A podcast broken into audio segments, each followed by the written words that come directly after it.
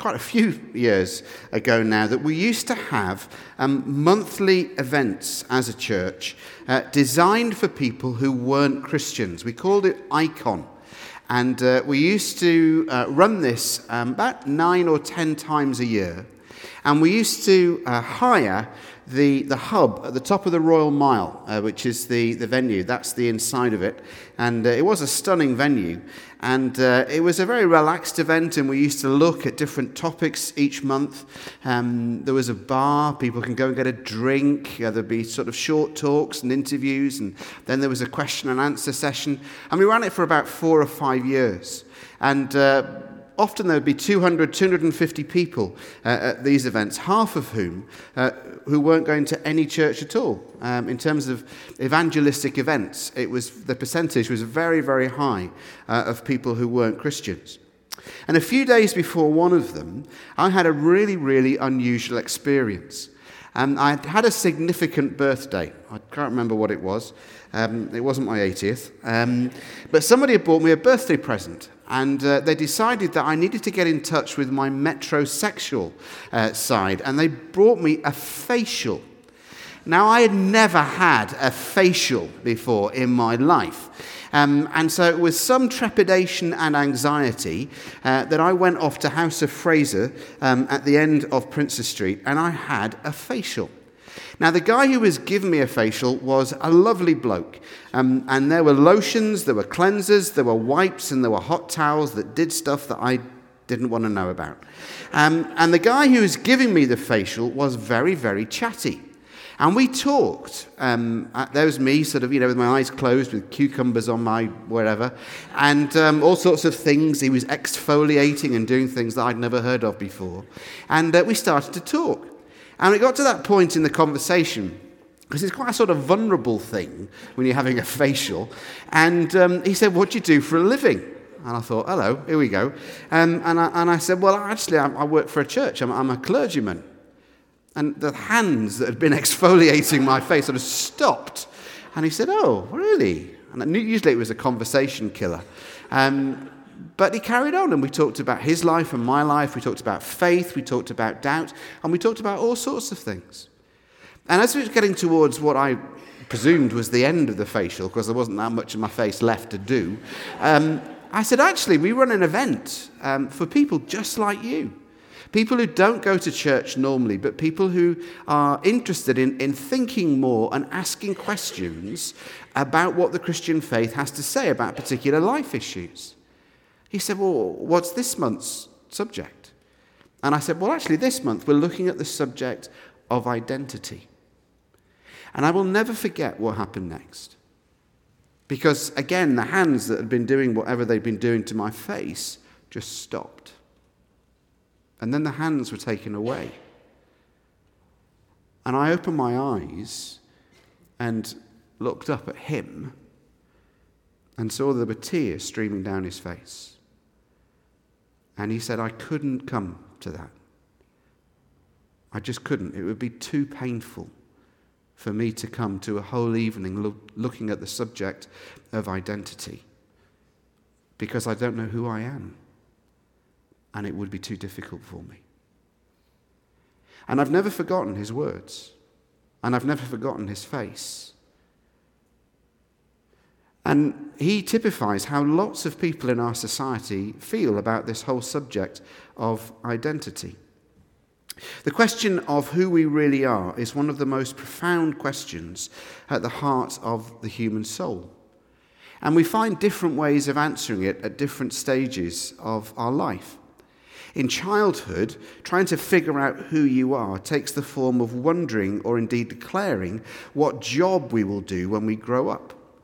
So kids will say, I'm going to be a train driver, I'm going to be a zookeeper, I'm going to be a ballet dancer, I'm going to be a doctor, I'm going to be a teacher, I'm going to be an astronaut.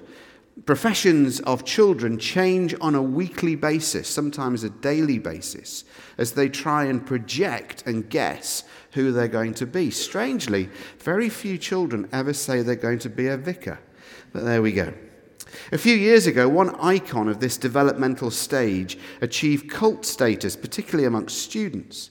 Um, when I was a child, um, this was one of the programs that I watched as a kid. Um, this particular face, Mister Ben, will be instantly recognizable to you. And uh, if you don't know about Mister Ben, get a life. Um, it probably means that you are a, a science student.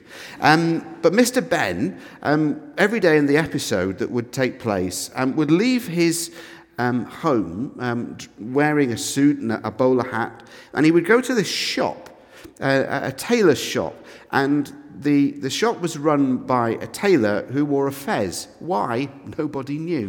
Um, but he wore a fez and little waistcoat, and he would he would give Mister Ben a different set of clothes each day, and Mister Ben would go into the changing room and then go out of a different door, I think.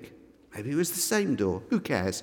And anyway, he would emerge Um, in whatever context or culture fitted the costume that he'd begun to wear.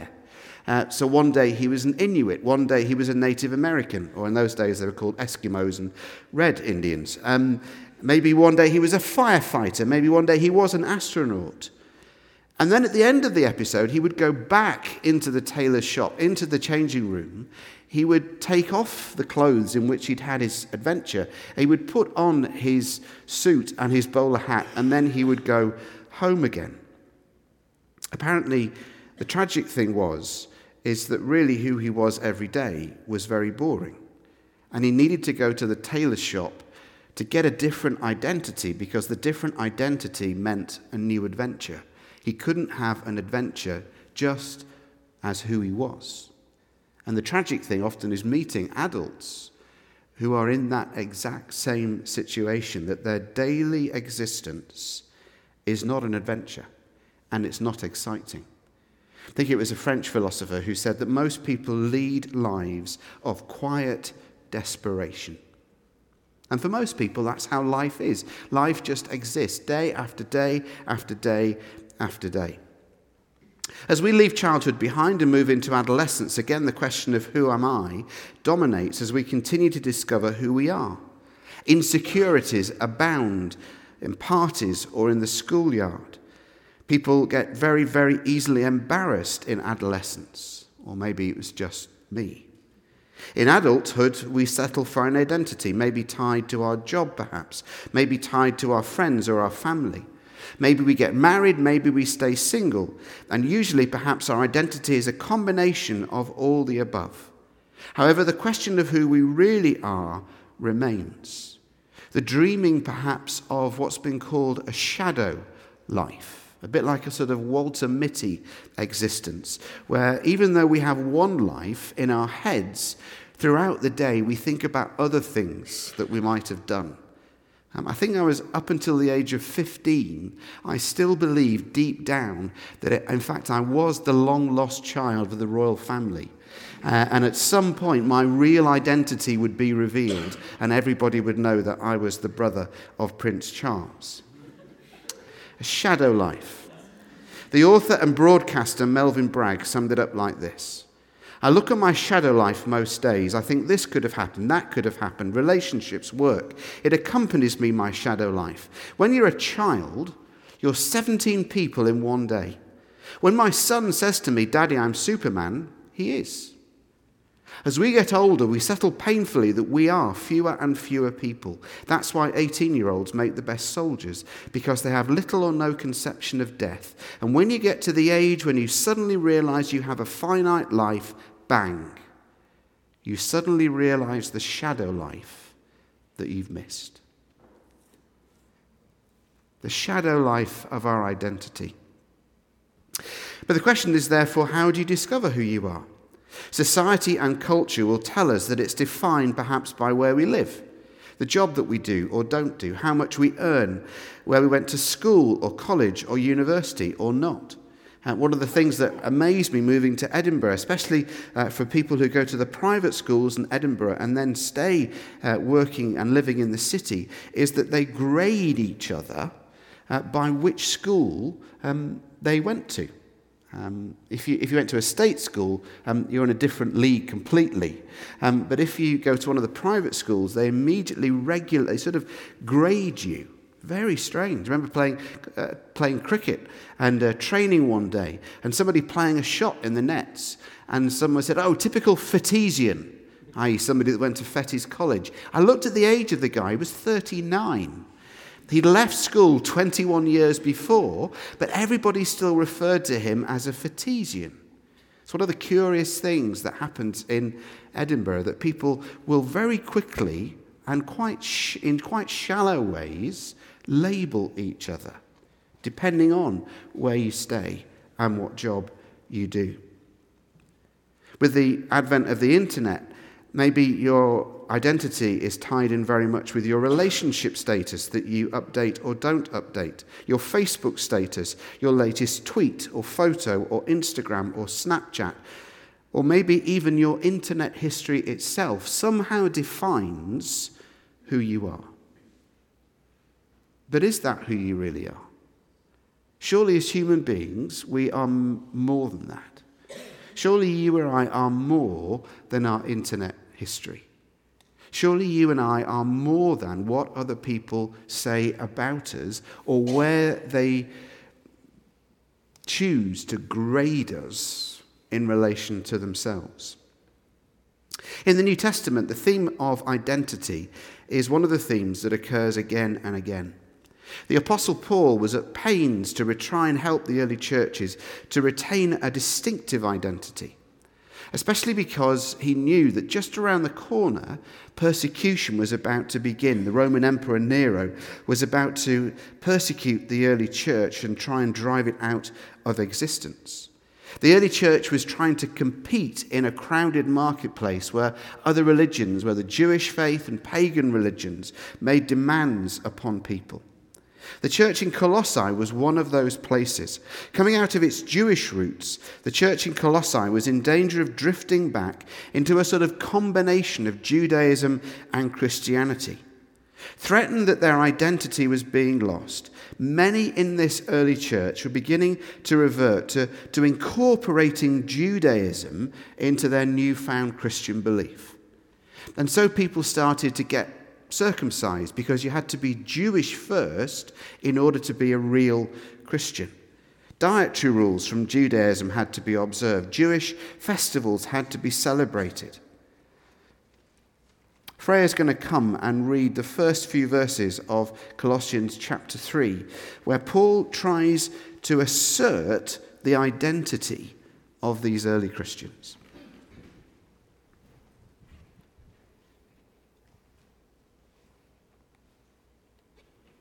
Then you have been raised with Christ. Set your hearts on things above, where Christ is, seated at the right hand of God. Set your minds on things above, not on earthly things. For you died, and your life is now hidden with Christ in God. When Christ, who is your life, appears, then you also will appear with him in glory. Thanks, Freya. In essence, what Paul was saying is this. If you want to avoid this false teaching that somehow you have to become Jewish first and then believe in Jesus, if you want to get away from all these kinds of religious observances, rules, and experiences in addition to your faith in Jesus, then I want you to simply do one thing. I want you to focus on Jesus. I want you to think about him and understand two things. Understand what Jesus has done, and understand what Jesus will do. Understand what Jesus has done, and understand what Jesus will do. So firstly, what Jesus has done, verses one and two. Since then you've been raised with Christ, set your hearts on things above where Christ is, seated at the right hand of God. Set your mind on things above, not on earthly things. And what Paul is saying to this church in Colossae is, if you want to know who you are, if you want to know your identity as human beings, if you want to know who God has always intended you to be, then the place that you start is by remembering what Jesus has done on the cross. By remembering the life, the death, the resurrection, and the ascension of Jesus. And that because of the cross of Jesus, because of the death of Jesus, everything has been changed. Our sin has been dealt with, judgment has been passed, mercy has been granted, forgiveness has been extended. Everything is finished. When Jesus hung on the cross and said, "It is finished," the Greek word is totothelestai, it means it is paid literally. Something decisive was happening in the relationship between God and humanity.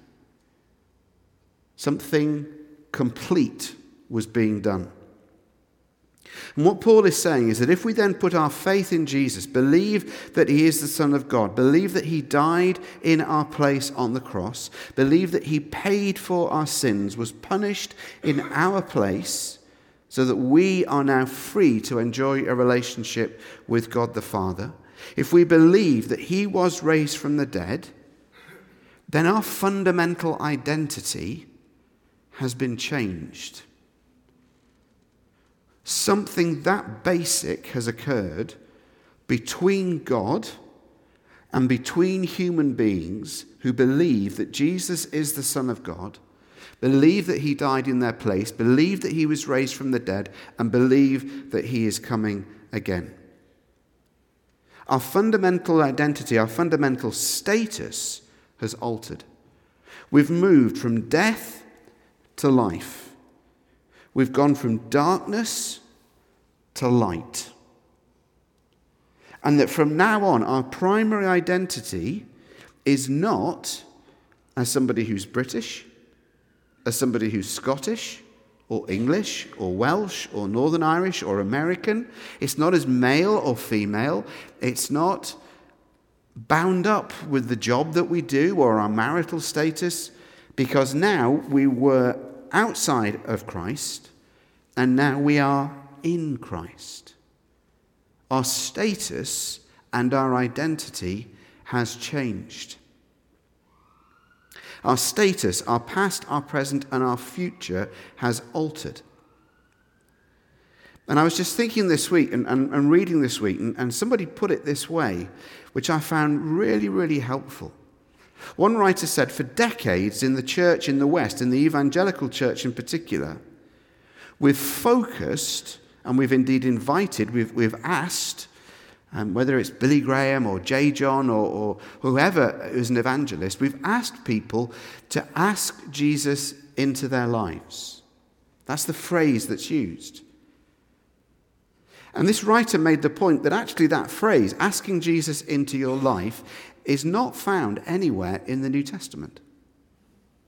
It's not the New Testament definition of what it is to be a Christian. Now, it can be really a really helpful way of thinking about it. It can be really, really helpful, as we were thinking in one of the earlier songs, to think that the same power that raised Christ from the dead is now at work in us. That, that is true. That's also affirmed in the New Testament. But actually what is far more significant and far more important and far more occurring in the New Testament is not us asking Jesus into our lives, but it's Jesus inviting us into his. Now that's fundamentally different. You see, in the West, we like to think of it in terms of quite individualistic, consumerist faith. I will ask Jesus into my life because of what Jesus can offer me. According to the New Testament, what is actually on offer is something very different, where Jesus himself offers and asks us to enter into his life. You see, it's a completely different way of looking at being a Christian. It's not about fitting Jesus into our lives. It's about us being invited into the very life of God. That's how our identity changes, because we are invited into the life of Jesus, into the life of the Godhead itself, into the relationship between the Father, the Son, and the Holy Spirit. We are invited into God's life. You know, it's, I'm going to use another Disney analogy in a minute, but um, one just sprung to mind, Finding Nemo. You know, when when they, when they try and look for the for the, the that current, that Gulf Stream, um, when they're, they're looking and, and they he, he finds a, a turtle, and they go, what was it, head noggin dude or something? It's some sort of ancient liturgical greeting, um, which is in a Disney film. Um, but they just eventually they just they get caught in the Gulf Stream and they go whoosh from where they are um, to where Nemo's dad is. That's a picture of what it means for us to be invited into the life of Christ. We're invited into the life of God, and sometimes it means that we just rest there. But fundamentally, what Paul is saying is that we need to remember what God has done in Christ, and we therefore need to remember who we are. It is like that bit in The Lion King, uh, when Simba, once he's grown up and trying to figure out who he is, what his identity is, has this vision, has this picture of Mufasa in the clouds. And, and, and that great voice of Mufasa, which is also the voice of Darth Vader, which was very confusing, um, sort of beams, sort of goes out and says, Mufasa. Mufasa speaks and says, Simba, Simba, remember. Remember who you are. And, and and Simba, in, in that picture, runs back to the pride, and all that's playing in the background is remember, remember, remember, remember. That's what Paul is saying in Colossians chapter three and verses one and two. He's saying, remember who you are. Remember what Christ has done. Remember that you've been invited into the life of Jesus, that you've been invited into the life of the Godhead. Remember who you are, that now your status, your identity has changed. You've gone from death to life, from darkness to light. You've now crossed over and you've become a son and a daughter of the living God. Your identity has fundamentally changed. So remember what Christ has done. Secondly, and quickly, verses three and four, remember what Christ will do. Do. For you died, and your life is now hidden with Christ in God. When Christ, who is your life, appears, then you also will appear with him in glory. This new identity is not simply based on what Jesus has done, it is also based on what he will do. It's a heavenly perspective. It looks forward as well as backwards. It has an eternal perspective, but makes a difference to life here on earth. Not only is our life hidden with Christ in God, but so is our future. And Paul is saying, therefore, in the light of our future that will be revealed when Jesus comes back, we should live different lives. Lives that are characterized by the kingdom of God, rather than the culture of Edinburgh, or the values of twenty-first century Scotland. Paul says, because Christ is coming, because we believe that our King is coming, then that should mean that we live a different type of life. Not out of fear, because we realize that one day our life will be revealed in glory. When Jesus is revealed in glory, then our lives will also be revealed in glory. When Jesus comes again and history is wrapped up, then everything will be revealed, including who you really are and who I really am. Everything will be revealed. And the paradox is, if we remember who we really are, then who we really are will be revealed. But the paradox is that we need God to work in us so the real us can be revealed. Another analogy from The Voyage of the Dawn Treader, uh, one of C S Lewis's Narnia books. And there's that character in The Voyage of the Dawn Treader called Eustace. And Eustace is horrible. He's arrogant, he's rude, he's dismissive, he's greedy. And because of his greed, when they get to an island, he steals a gold band. And the gold band, because of the magic associated with it, turns him into a dragon.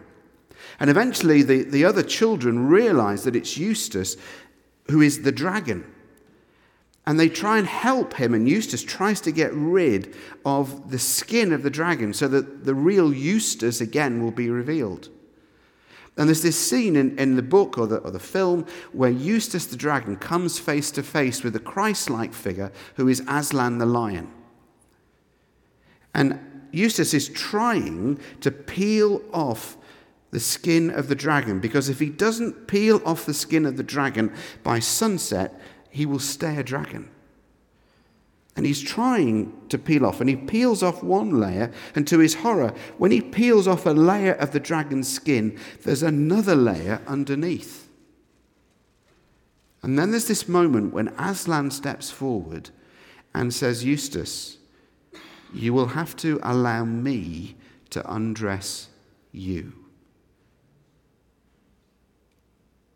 And Aslan takes his claw and starts to tear at Eustace's skin. And in the book it says that Eustace thinks he's about to die because it's so painful. But he realizes that if he doesn't allow Aslan to peel away his skin, then he will be stuck as a dragon. And eventually, bit by bit, painfully, bit by bit, the dragon's skin is peeled off by Aslan. And in a great analogy of baptism, Eustace dives into a pool of water, and the real Eustace is revealed again. He's a boy. And that's a great picture of what it means to grow as a Christian, because part of it involves allowing God, allowing Jesus to peel our layers away. And that can be really painful for some of us. But as we allow Jesus to peel the layers off us, the real us is revealed. We need to do our part. Remember what Jesus has done. Remember what he will do. But also we need to allow God to work in us every day, peeling off the layers until the real us is revealed. Now, the theological word is sanctification. In essence, it means simply becoming like Jesus. And that's what happens as we allow the Spirit of God to work in us and to peel our layers away. But actually, it's not the outer layers. It's the layers inside. It's the layers of jealousy and greed and lust and all the other stuff that's in you and in me. And we need to open ourselves up. If we're to become the real us, if the real us is going to be revealed, who we really are in Christ, then all the other stuff, and for some of us there have been decades of stuff that people have projected onto us, they've transferred. Even church has put stuff onto us. And it's not who God wants us to be. Because Jesus sees a far more beautiful, far more lovely, far more perfect version of who we really are. But the challenge for us is to allow God to come and begin to peel away those layers. And for some of us, that might be really, really painful. But it's only as we remember what Christ has done and his amazing love for us that we realize that even though it's painful, as he's peeling the layers away, he's doing it out of love. Because he wants who we really are, our full potential in him, to be revealed. So what does it mean this evening for us to allow God to peel those layers inside each one of us? What does it mean for each of us to remember what Christ has done and to remember what Christ will do? It will be different things for different ones of us. Different ones of us will have different layers that need peeling away. I think Mark and the band are going to come and sing a song. Um, and we're going to stay sitting. And I just want you to listen to the words of this song. It's a song that speaks about who Jesus is and the fact that he is over all. Any moment, you just close your eyes and invite the Spirit of God just to begin, maybe gently and lovingly, maybe firmly, to put his finger on things in your life and my life that he wants to peel away so that the real us might be revealed.